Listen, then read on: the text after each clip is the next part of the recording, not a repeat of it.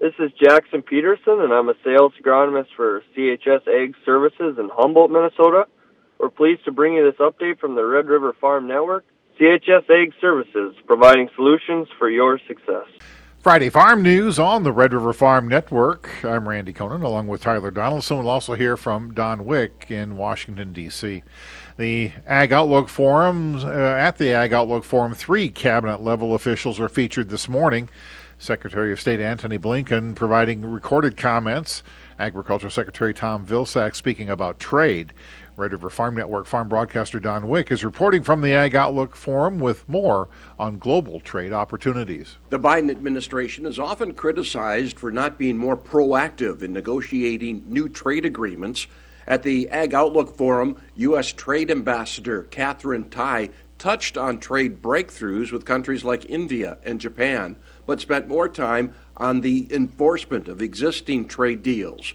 The Mexican ban on biotech corn imports was at the top of that list. Mexico's policies regarding agricultural biotechnology are threatening to cause serious economic harm to U.S. farmers and Mexican livestock producers. Not only that, we know those policies stifle important innovations that are needed to help produ- producers respond to pressing climate and food security challenges. And this is why last August, the United States established a dispute settlement panel under the USMCA to look at this issue. We will do everything we can to resolve these concerns. Tai also spoke about the concern of market access for U.S. dairy products in Canada. Canada Dairy is personal for me too. If you look back at the history of the NAFTA, one of the first disputes ever filed under the NAFTA was a dispute the U.S. filed against Canada on dairy. When you look at the renewed USMCA, one of the first disputes that we filed under the entire agreement was against Canada, once again, on dairy. Today, we continue to have serious concerns about how Canada is implementing its dairy market access commitments under the USMCA. We will continue to work with Canada to address this issue, but we will also not hesitate to use all available tools as creatively as we have to to enforce those trade commitments. The U.S. is expecting a record agricultural trade deficit this year Tai said that is in part due to a strong U.S. economy and the demand for American farm and food products overseas. Our coverage from the USDA Ag Outlook Forum made possible by the Minnesota Corn Growers Association with support from the North Dakota Corn Council, Ag Country Farm Credit Services, and Amity Technologies. Reporting from Arlington, Virginia, and the Ag Outlook Forum, I'm Don Wick on the Red River Farm Network.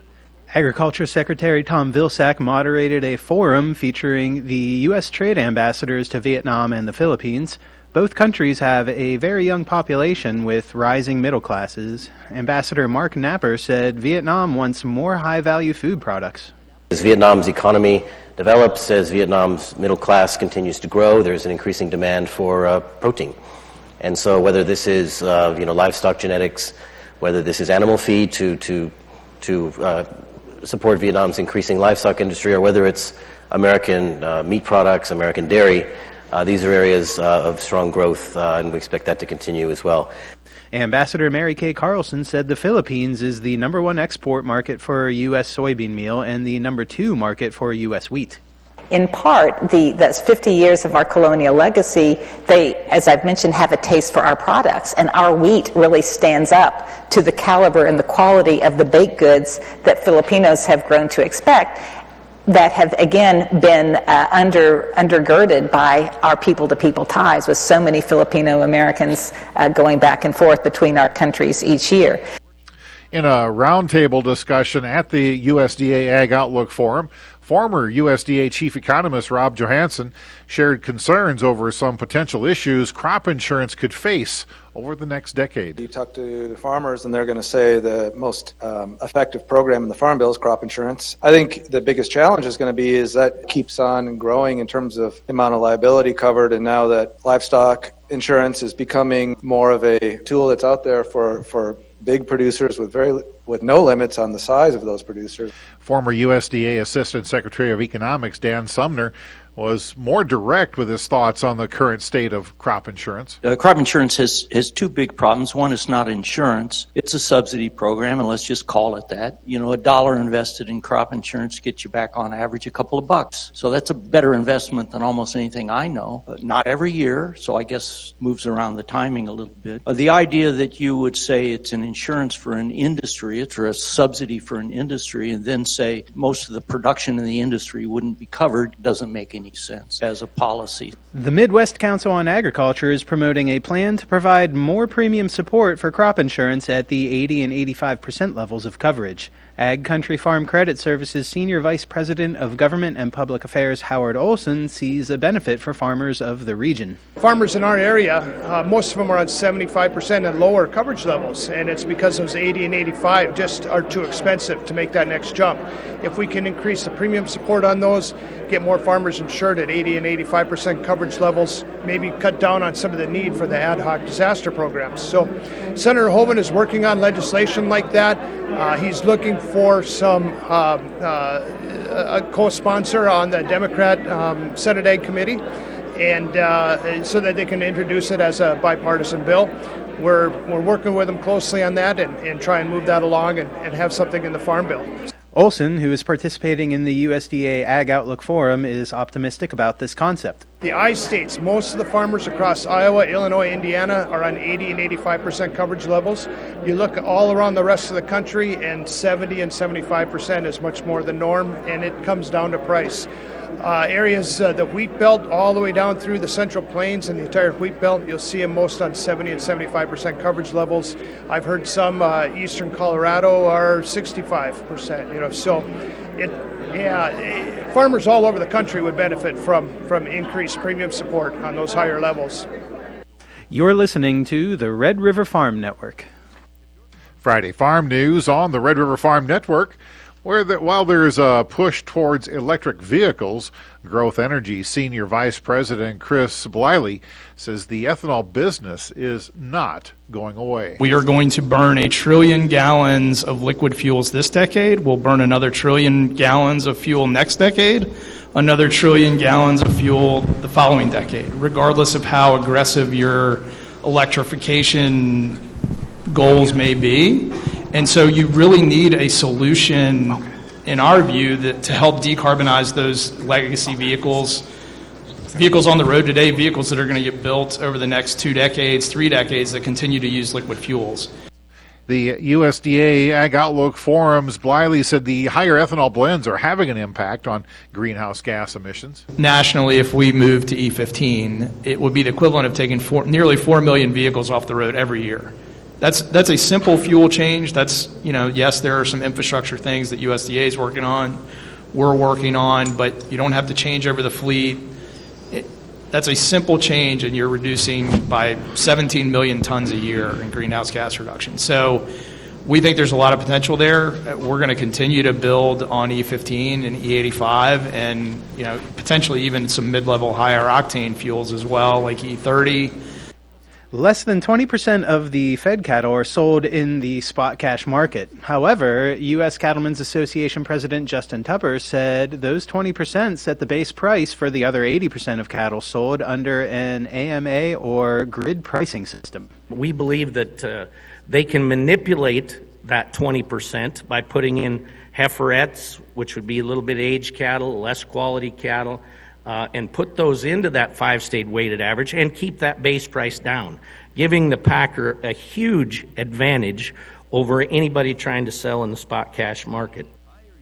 Tupper, who ranches and owns the St. Onge livestock auction, said there is too little competition with just four packers controlling the cattle market. But it's no different than when the government years ago had to bring, break up big oil or they had to break up Ma Bell.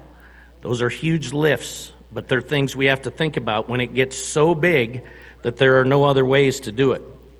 We have to make sure that living and working in rural America can be profitable, which will make our food system more resilient, reliable, and sustainable. Tupper was part of a breakout session at the USDA Ag Outlook Forum. Nearly 80% of poultry production is grown under contract uh, arrangements For pork, 70% is marketed under some form of a contract. American Farm Bureau Federation livestock economist Bernt Nelson said the use of contracts or alternative marketing arrangements in the cattle industry varies by region. For example, back at our farm in North Dakota, 70 to even 90% of the cattle might be negotiated or be sold on negotiated cash trade on a given day. Whereas if we hop across the country down to Texas, we might see as little as 5% sold on negotiated cash trade. While the lower cattle in, or with the lower cattle inventory, Nelson says it's just more expensive for farmers and ranchers to expand. Tank mixing chemicals can help save time and fuel, but Extension sugar beet specialist Tom Peters says sugar beet growers should be cautious of certain tank mixes to avoid plant injury. That all makes good sense, provided that these mixtures are physically compatible, that they don't turn into cottage cheese, or that they don't injure sugar beets. You know, sugar beets aren't terribly tolerant to any of our herbicides. All of our herbicides, to some degree, are injured. Especially when it's cold and wet, sometimes our sugar beets have problems metabolizing two or three products all at the same time, and the outcome of that can be injury. The final seminar will take place in Grafton on February 20th.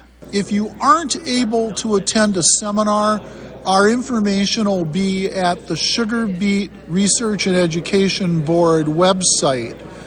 So you can access our information, the presentations at that site. So that would be sbreb.org, and you can get access to everything that we talked about at the grower seminars. Reporting agriculture's business, this is the Red River Farm Network. Welcome to Inside Agriculture on the Red River Farm Network. Let's catch up with Ag Week editor Jenny Schlecht. Jenny, what's on the cover of Ag Week this week? Well, this week, Ariana Schumacher, Ann Bailey, and I worked together on a story about just the state of the U.S. cattle herd, and specifically beef cows.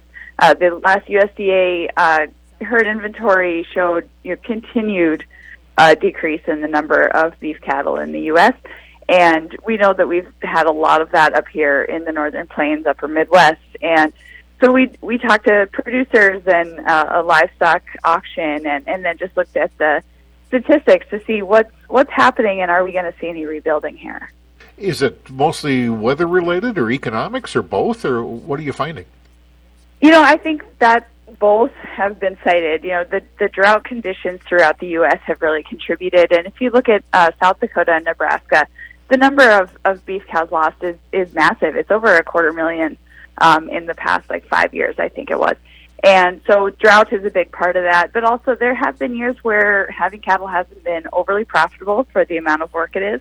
And so people have sold down. And I, the question now is going to be, are they going to build back up? And Ann did talk to a rancher in Towner, North Dakota, where they've had a lot of drought in recent years, who has gotten his herd back to normal by keeping more replacement heifers.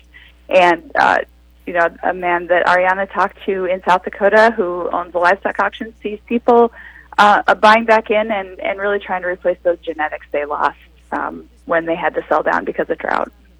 So we're, what, what I'm hearing then is it, we may rebuild, but it's going to be slow. Yeah, definitely going to be slow. And you take keeping a replacement heifer, you're looking at at least three years until that calf um, is ready to be finished or ready to become a replacement heifer uh, itself. Um, and that's that's a long time. Sounds interesting, Jenny. Looking forward to reading about it next week's Ag Week. Let's check market numbers before we leave you this afternoon. Down two and a quarter Minneapolis wheat at six fifty five and three quarters on the March contract. Chicago March wheat's down six and three quarters. Kansas City March down nine. March corn down a penny and a quarter at four, uh, 416 and a quarter. July corn's unchanged at 439 and three quarters. March soybeans 8 cents higher, 1170 and a quarter. May soybeans 8 higher, 1174.